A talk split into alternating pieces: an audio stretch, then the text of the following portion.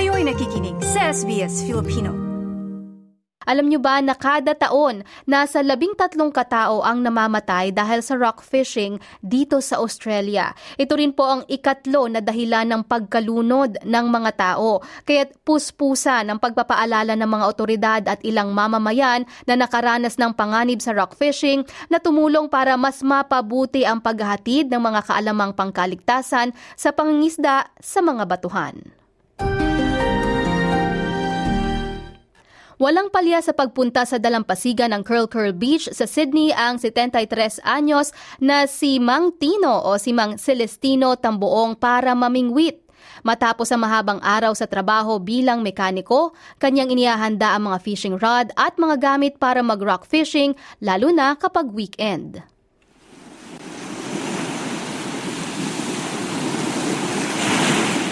Sa trabaho ko, nahirapan ako, diretso lang ako rito. Kasi ang car ko, may fishing car ako. Which is, yan din ang ginagamit ko sa work. Pag stress ako yan, diretso na ako dito. May fishing rod naman ako. Bibili lang akong pain. Ano, upo lang ako doon sa tabi ng walking track na yan. Pwede na ako mag-fishing doon.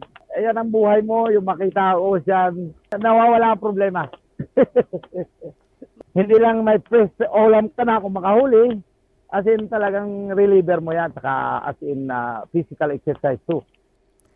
Bilang laki sa tabing dagat ng Bulalakaw sa Oriental Mindoro, ito na ang nakasanayang libangan ni Mang Tino. Kaya naman kahit napadpad na siya sa iba't ibang bansa dahil sa kanyang trabaho, ito rin ang kanyang nakahiligang gawin.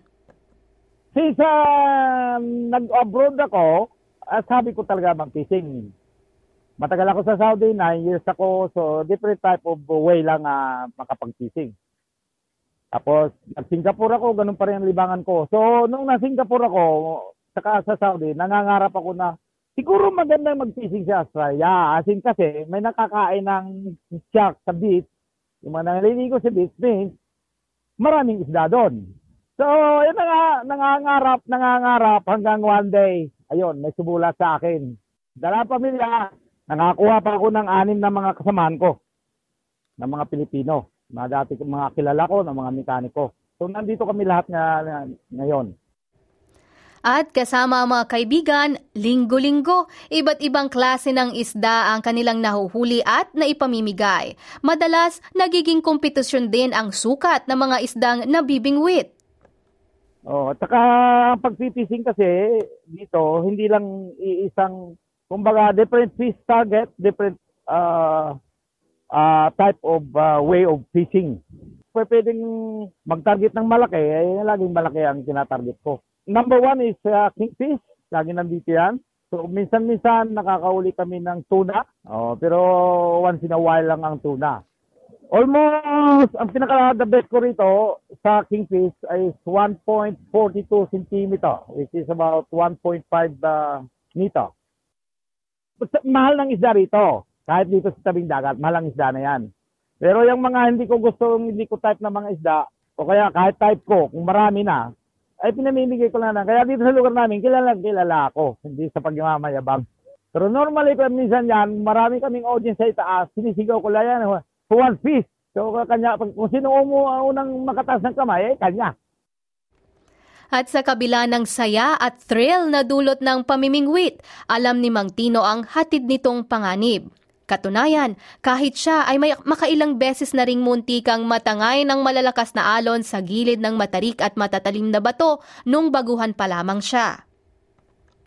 Palibasa dito, uh, uh, ibang way naman ang fishing, gumamit ng mga fishing rod and rail, which hindi naman ako marunong, eh, muntik nga lang din ako mawas ng maraming beses Ah, kasi hindi ko alam kung anong nangyayari. Eh, malakas ang loob. Hindi naman marunong mag-fishing pa na gamit ang rod.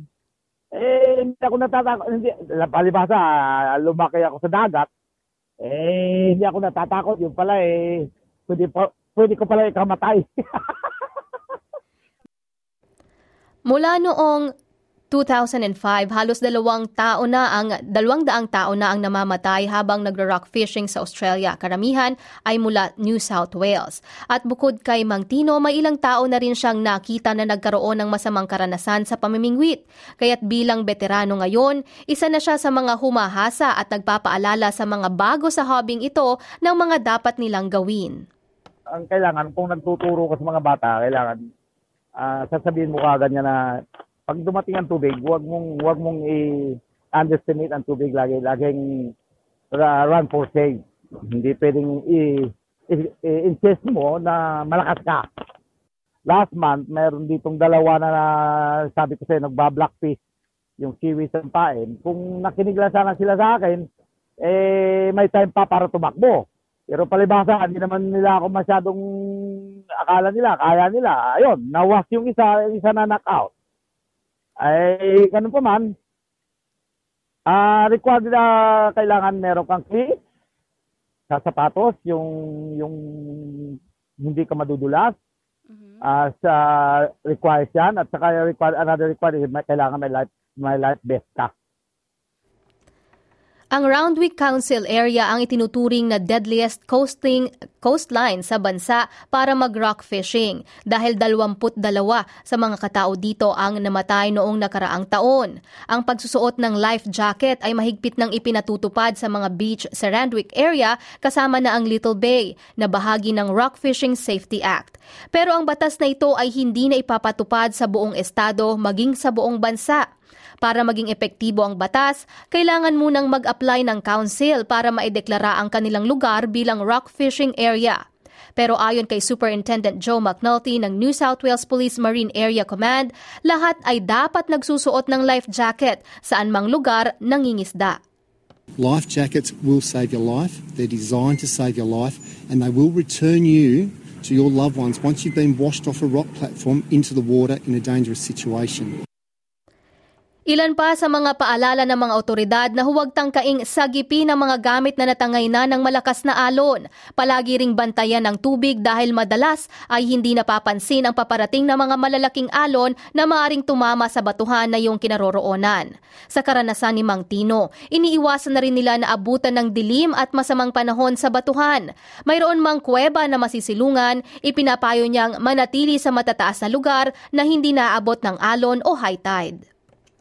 Oo, kung minsan eh, may kwan kami, may ilaw, pero hindi kami pwede magpising ng ganong oras kung uh, maalon. Kasi hindi mo makikita ang tubig.